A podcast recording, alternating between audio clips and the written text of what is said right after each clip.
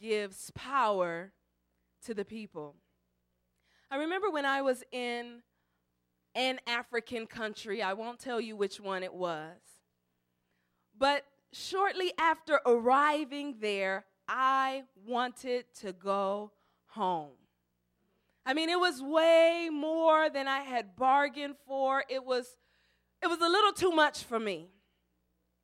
And so I remember um, we had been there for some time and we were going from different places. And they had dropped us off in this village where there was no electricity and there were no phone lines. There was very little, and the roads were very narrow, and you had to go up through the mountains. And as you ascended, you saw all of the cars and trucks that did not make it, how they had tumbled down, and, and how the remains were still there. And it was on that road that I made my life all the way right with God. I did not expect to live. When we finally got there, it was raining and they were so gracious, they made us some teepees about this high and about this wide. And they were showing us the teepees, and while they were talking, uh, lizards were crawling out of them. And I distinctly remember by then I had had enough. Perhaps I was being a spoiled American, but I began to cry out to God and say, I said, Lord, I can't do this anymore. I mean, there were roaches this size. There were um, the rodents ran everywhere, and one mouse stood there and peed on my luggage. And I'm like, Father, I have been through enough for your cause. I am ready to go. But God would not let me go. He made me stay there. Did I mention that I almost died? And I remember how my father laid his hands on me and prayed, Father, don't take my child. Whatever is on her, put it on me. Let my child live. And then he almost died. The Center for Disease Control, the infectious disease in Atlanta, nobody could figure out what he had. It was terrible, and I wanted out. But God did not see fit to let us go until the end. I don't know if you've ever been in a situation where you wanted out, but God wouldn't let you go.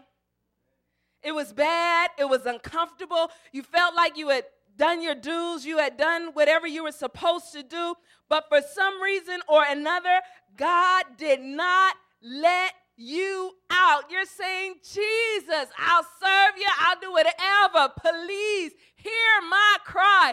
And God said, No. Now, if you have ever been in a trial, a tribulation where you've prayed and cried and asked God to do something and, and, get you out of that thing with the quickness and in a hurry, and God said no, then you probably know what the man in our story felt like. Turning your Bibles with me to Luke chapter 8. And our story begins in verse 26. This is a story of a demon possessed man. The Bible says that Jesus came out of his boat and he came to uh, the country of the Gadarenes, which is opposite of Galilee. And when he gets there, they are immediately met with a naked man. The man didn't bother to have on any clothes. This man lived in the tombs. He ran around and he screamed, he yelled, he cried out. And the Bible says that he was possessed by demons. And so here we have this de- demonic, naked man yelling after Jesus.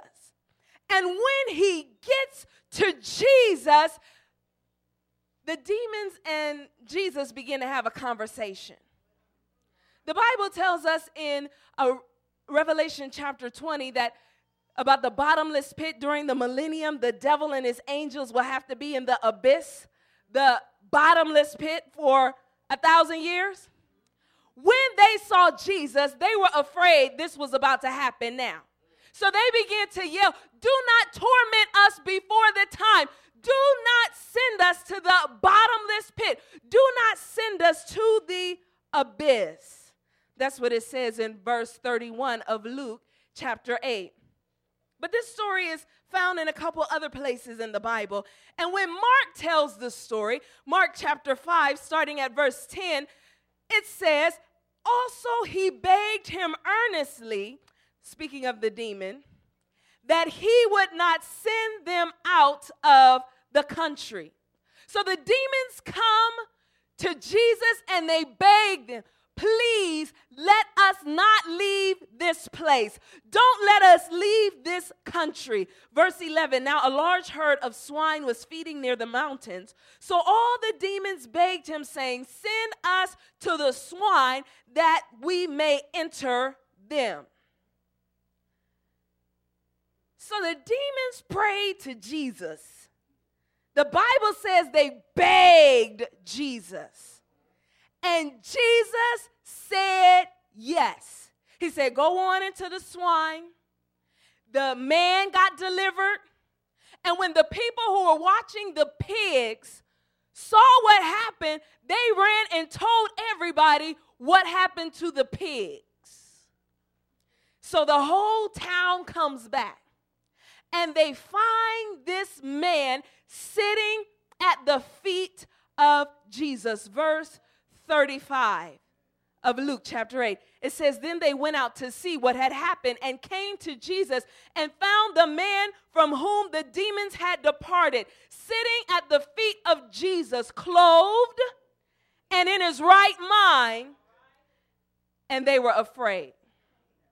So here was this rambunctious man. He went and got some clothes on, and now he is sitting at the feet of Jesus. Sitting at the feet of Jesus. That is a great place to be. The feet of Jesus, that is a place of one celebration. You often find people who had been delivered, people who had been healed, whatever their story was, when Jesus touched them, you find them sitting at the feet of Jesus saying, Thank you. They're giving glory and honor. They're worshiping Him. So at the feet of Jesus is a place of celebration. But not only that, it is a place of communication because as you sit at the feet of Jesus, Jesus begins to pour into his students. He begins to give them inspiration and instruction. And so it is a place of praise and a place of preparation. And so we find this man in his right mind. He went, got some clothes on, and now he is receiving preparation. This is one of those. Has anybody ever seen the show Sports Nation? Anybody? Okay, so what they do as part of it is they have web videos. People can send in weird web videos, and they'll show you a part of it, and then they'll stop and they'll make you guess what happens next. This is a good place to have you guess what happens next. So we have this man sitting at the feet of Jesus. He has clothes on, and he's learning. What happens next? A, they warn Jesus that this man is dangerous. B, they see the change in this man and throw Jesus a parade. Or C, they make Jesus leave because of what he did. C, verse 37 tells us that when the whole multitude of the surrounding region of the Gadarenes asked him to depart from them, for they were seized with great fear. And he got in the he got in the boat and returned. So the man who just got delivered has to witness all of this. He has to witness all of this to do about pigs. He has to witness them ejecting the man that brought deliverance to his life. He realizes that they were more concerned about pigs than him. He realizes that nobody celebrated the fact that he was now getting his life together. He started to get an attitude because nobody could see that he was a new creature and that God had done something on the inside of him. And if they could see it, they weren't excited about it. So he did what any of us would have done. He threw up his hands and said, Skip all of this. Jesus, I am going with you. He didn't ask Jesus. The Bible says he begged Jesus. As a matter of fact, Luke uses the same word that he used when he talks about what the demons did. He begged Jesus. This is another good place to ask what happened next? A, Jesus struck the people with blindness for hating on the man. B, the pigs attacked the people for being so selfish. Or C, Jesus said, No, go home. It's C. Verse 39 says that Jesus said, No, go home. Now, when I read this, I didn't see that coming, you guys. See that coming. Rewind the story. When the demons prayed, begged Jesus, Jesus gave them the desires of their heart. Demons! When the wicked people prayed, pleaded, please get out of here, Jesus gave them the desires of their heart. And so now here comes this good, godly, saved, sanctified, filled with the power of God man Jesus only asked, he only asked Jesus one request. Just one request. And he didn't ask, the Bible says he begged. Now, mind you, he's not asking Jesus, can I go sweet, smoke weed one more time? He wasn't asking if he could drop his pants and moon the people. He was not asking if he could use his supernatural strength to knock everybody out. All he wanted to do was go be with Jesus. All he wanted to do was to be inspired and instructed. All he wanted to do was to be able to sit at Jesus' feet, to celebrate and communicate. He just wanted to hear some good sermons and, and to witness some good miracles. Now, is that too much to ask? I mean, when you think about it, this is the most spiritual request Jesus has heard all day. And Jesus has the audacity, the nerve to tell this man no. That don't mess with y'all? He told the demons yes. And I was in Africa and he told me no. The man only wanted to be with Jesus. But Jesus would not let him come with him. Instead, the Bible says that he tells him to go home and tell of the great things the Lord has done for him and how he has had compassion on him. But Jesus, I could hear him say, I'm not really thinking about these people. I just want to get up out of here.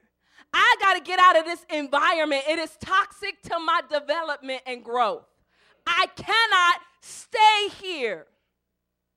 And Jesus told him, I need you to stay here. Jesus, I can't stay here. These people are not thinking about God, and they got 2,000 demons all around this city. Jesus, you got to get me out of here before they get me again.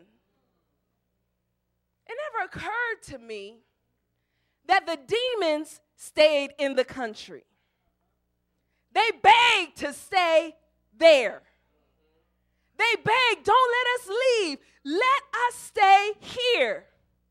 And Jesus said, okay, but I believe that in his mind, he was thinking, it's all good because I've got something for you. I'm going to give power to my people. Those demons thought that they would come in and take over as soon as Jesus left. As a matter of fact, they had already he, they had already began working on the people. In the face of this great miracle, the Bible says that they were seized with fear.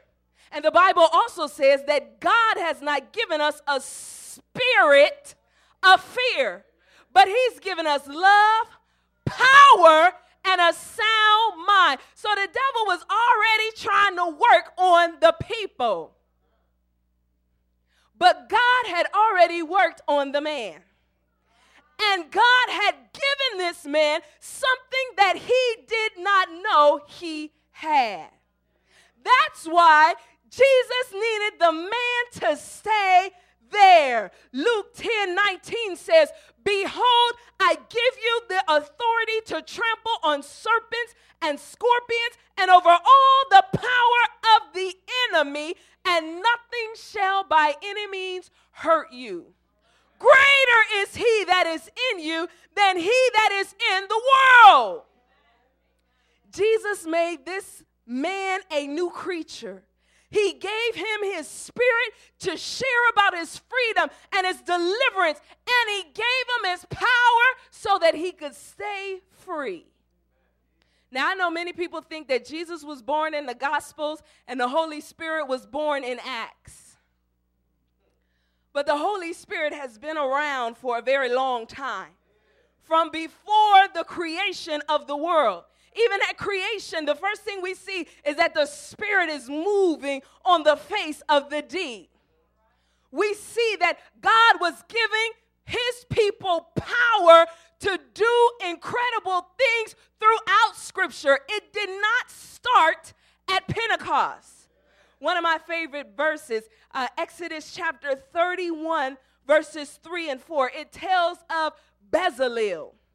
And the Bible says, this is God speaking, I have filled him with the Spirit of God in wisdom, in understanding, in knowledge, and in all manner of workmanship to design artistic works, to work in gold and silver and bronze. So God had given this man his spirit so that he could work with his hands and do what needed to be done for the church. In Zechariah, we say it's not by might nor by power, but by my spirit. So the spirit has been at work on people for a very long time. Even when Jesus talked to his disciples, he said in Matthew 10 20, For it is not you who speak, but the Spirit of your Father who speaks in you. So the Spirit was available long before Pentecost. And I believe that God put his spirit on this man and wanted to send him back to transform his community. Now, I know when the man looked back at his community, he was like, uh, no, thank you. I'm not trying to transform all of that. How many times have we heard God won't put more on you than you can bear? Have you all heard that? And many people have said, you know, uh, God must have calculated wrong because I can't bear all of this. I want you to know that God never said he won't. He, God has not said he will not put more on you than you can bear. What he said was that when you go through the waters, I'll be with you. When you go through the fire, now that seemed like a bit much. That seemed like a little bit more than I can bear. He said, when you go through the fire, it will not burn you, nor shall the flame kindle upon you. When you go through the valley of the shadow of death, mercy, Lord, this seem a bit much. I will be with you, and my rod and staff will be with you. What Jesus did say in 1 Corinthians 10, verse 13, it says, No temptation has overtaken you except such is common to man. But God is faithful, who will not allow you to be tempted beyond what you are able. Listen now, but with the temptation will also make a way of escape. Why? That you may be able to bear it. So God says He ain't gonna send nothing crazy that other people ain't tripping on too. Well, God does not send you temptations. The Bible says that God does not, God doesn't tempt you for evil. God does not want to see you fall. As a matter of fact, He has declared and decreed that He is the God that keeps you from falling. But He says that there's not going to be a temptation that you face that will be that will be alien. Other people will have gone through that too. So that means that you're not the only one struggling with weed. You're not the only one struggling trying to figure out about homosexuality. You are not the only one praying and trying not to get caught up in an affair. Hello, somebody. God says, I know it's tight, but I can get you out of this thing. Why? Because He promised to sin and escape. So God didn't send that pretty little girl, and you thinking, oh, well, God wouldn't have sent her to me if He didn't think I could handle you. What the Bible says that God wasn't sending her, God sent the door. Hello, somebody. He sent the door so you could get out of there. To the left, to the left, to the left. Hello, somebody. The Bible says, flee temptation. So when trials and tribulations come, we think we can handle it, and perhaps we can why? Because God has given power to the people.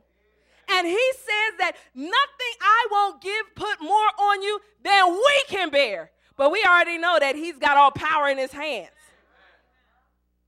So you can forget.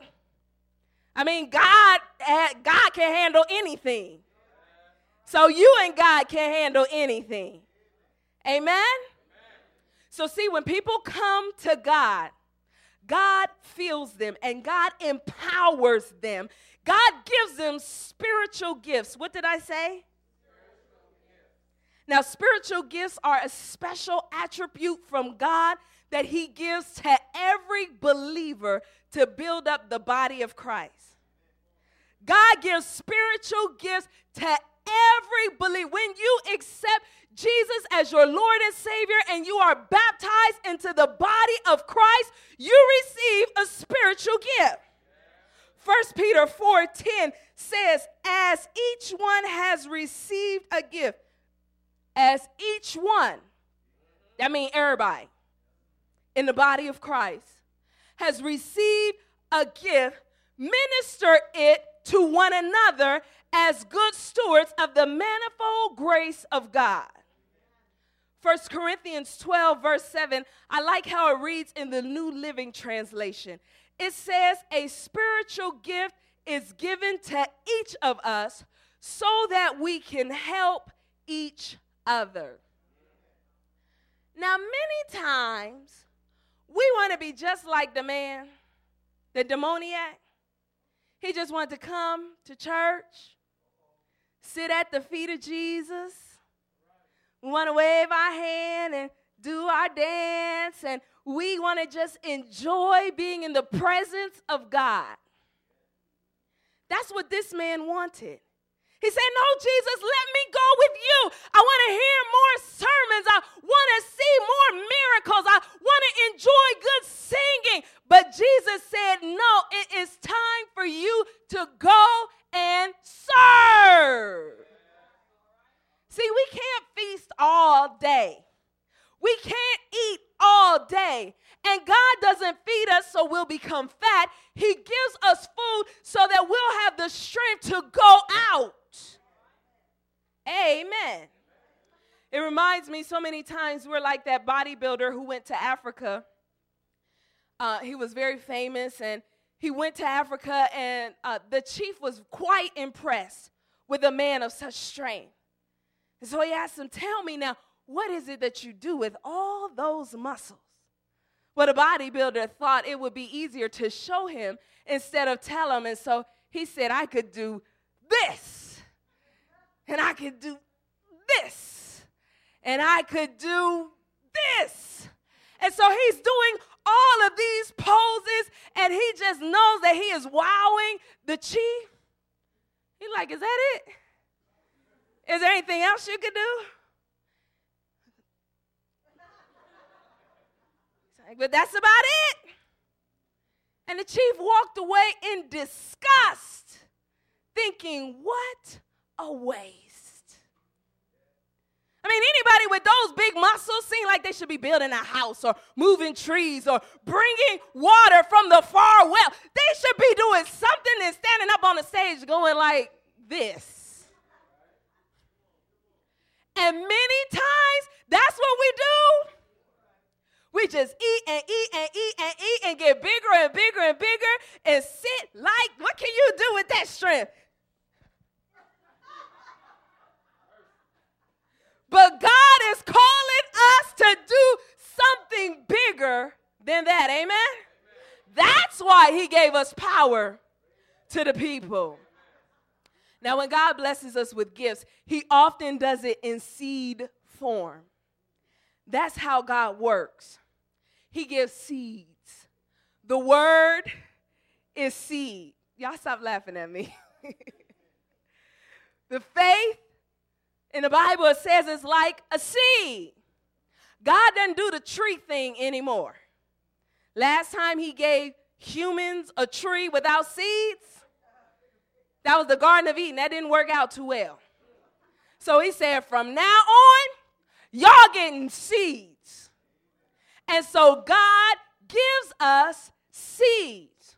He starts us off with something small but in it, it has the potential to explode to something great if we tend to it and work with it and develop it. So, a lot of times we look at the little thing we have and we're like, well, that's not much. That's not going to accomplish much. But we don't know that God is working in us to do something exceedingly abundantly above all we could ask or think. Do you all know the rest of that verse? It says, according to the power that worketh in us. God has given power to his people. And so when we look at what we have to do and what we have, it can seem overwhelming.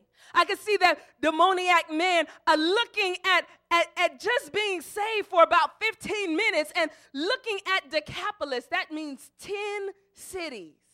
He's like, You want me to go back there and tell them about what? And it seems overwhelming. I remember one of the first major sermons I had to do. Now, I had spoke, you know, as a child, did little speeches, and I had done a little something here, a little something there. But when I was 14 years old, I got a call from the conference office.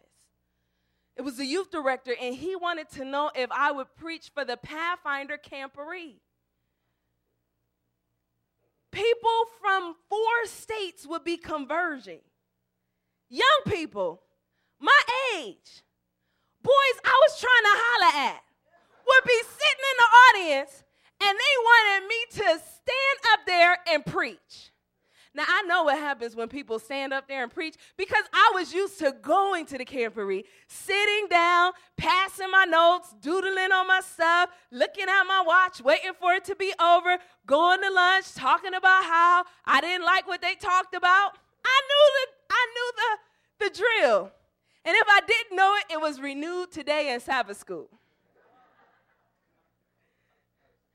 And so, I told him, absolutely not. I said, I will not do it. Now he called my mama, and I still ended up doing it. But I remember, I mean, you couldn't pay me enough. When to think that I'll have to stand in front of all of those people, and if God has sat there and told me that you're going to talk to people all over the world, that you would stand before thousands and thousands of people, I probably would have ran and hid somewhere. Why? Because I knew that I didn't think I could do it. Because God had just given me just a little seed. I could just barely make sentences and stand up there straight long enough. But God works in us.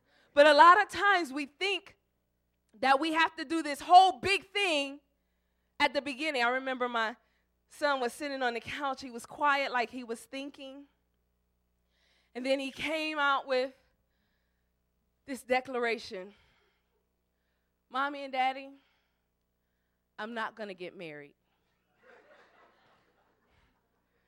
Now, you know, that hurt my feelings because they say that your children learn about marriage from their parents' marriage, and I thought I had a good, uh, a pretty good marriage. And this four-year-old is declared and decreed that he's not going to get married. So I'm like, why don't you want to get married? He said, because I don't want to have to have a baby. we told him, you know, that when you get married and you have kids and all that kind of stuff. I said, Jonathan, I promise you don't never have to worry. You do not have to have a baby. Even if you get married, you don't have to have the baby. But a lot of times we look at that thing far out, and it's like, well, if I start working for the master, that he might have me do something real crazy and something real big. He might try to make me convert 10 cities. All Jesus said was, go home, tell your family. Go home and tell your friends. Leave these people who not thinking about you anyway. Go find your mom and daddy. They'll be happy to see you and tell them the good thing that God has done in your life. And the Bible says that when he began to do that, everybody marveled. I mean, these same people who were ready to kick Jesus out, when they heard what God had done in his life, they marveled. Though he wanted out, though he thought he belonged somewhere else, he soon found out that God's answers are so much better than our prayers. And so God sent that man who had been delivered, who had seen victory, back so that he could bring deliverance and bring victory to a whole 10 cities. And that's what God is calling us to do. He's saying, you know, I appreciate you sitting at my feet every week. I appreciate you celebrating and communicating. But I've given power to my people. And now it is time for us to get mobilized for service. There's this rap called uh, It's Your Birthday, Shawty. That's my favorite thing on my birthday on Thursday. I'm going to put it really loud, and my whole family, we dance around the house and we sing this song.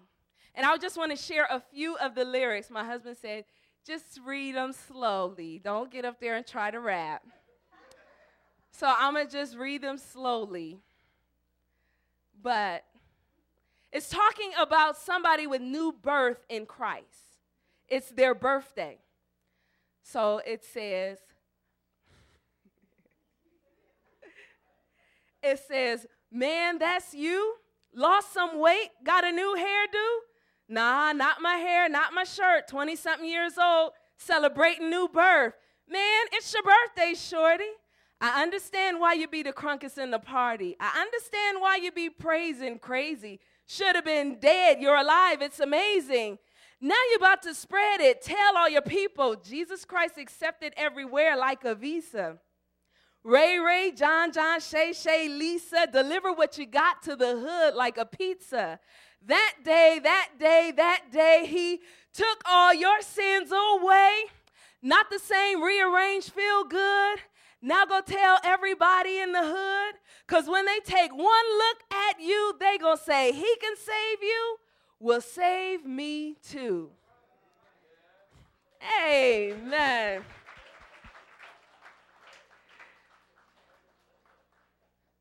That is what God has called us to do. He's given power to the people as the musicians begin to play.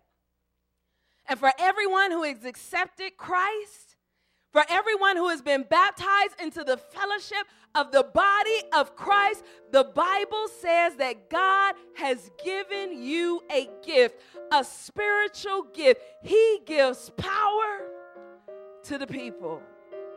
Now, you may not know what your gift is. And so, over the next couple of weeks, the next four weeks, we're doing this series. We're going to be talking about spiritual gifts. We're going to be discovering what our spiritual gifts are, and we're going to get activated for service.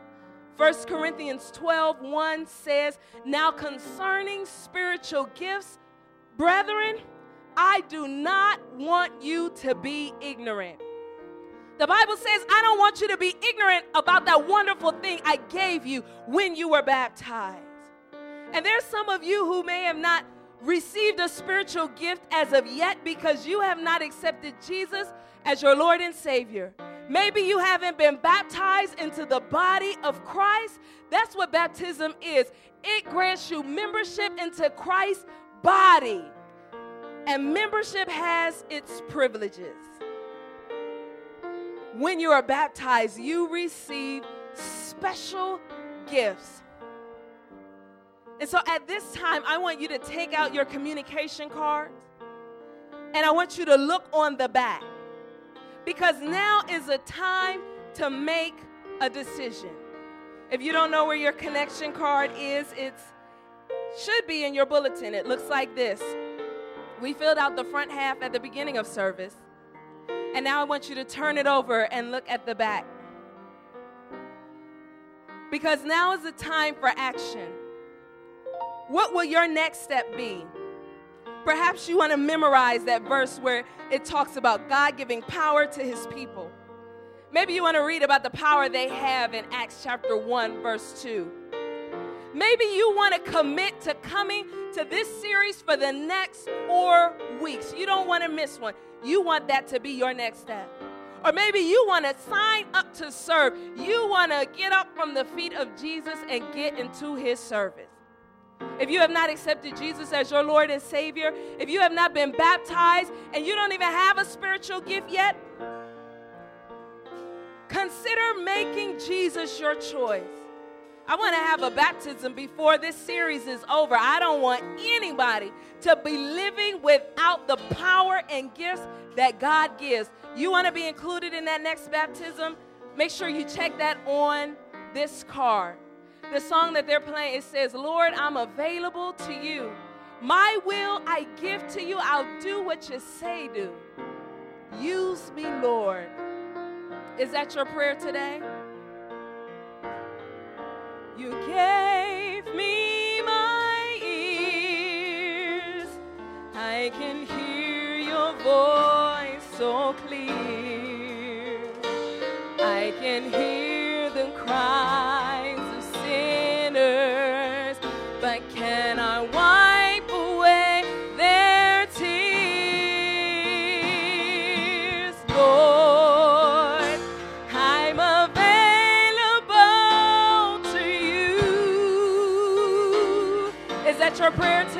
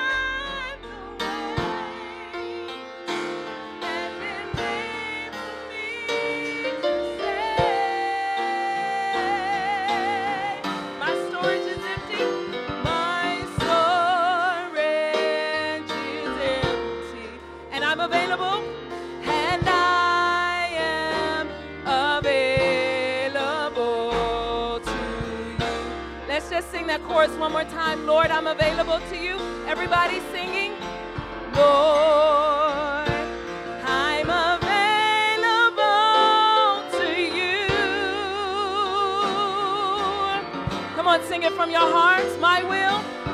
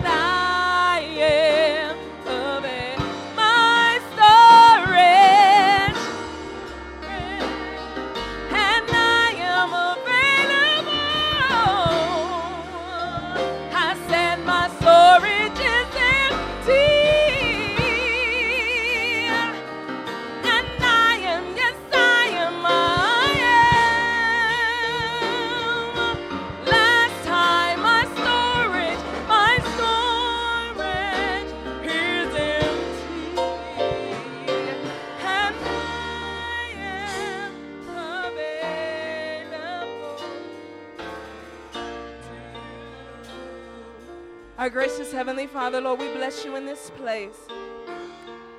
We, fa- we thank you, God, for the deliverance that you have blessed us with. Father, we thank you for the power you have given to your people. And Father, we thank you for the commitment that we have made. Heavenly Father, as we begin to prepare our hearts and minds for the awesome service that you have rendered to us in giving your Son as we celebrate the Lord's Supper and prepare our hearts for true service as we enter into the ordinance of humility. Father, I pray that your spirit would be with us, oh God. In the name of Jesus, we pray. Amen and amen.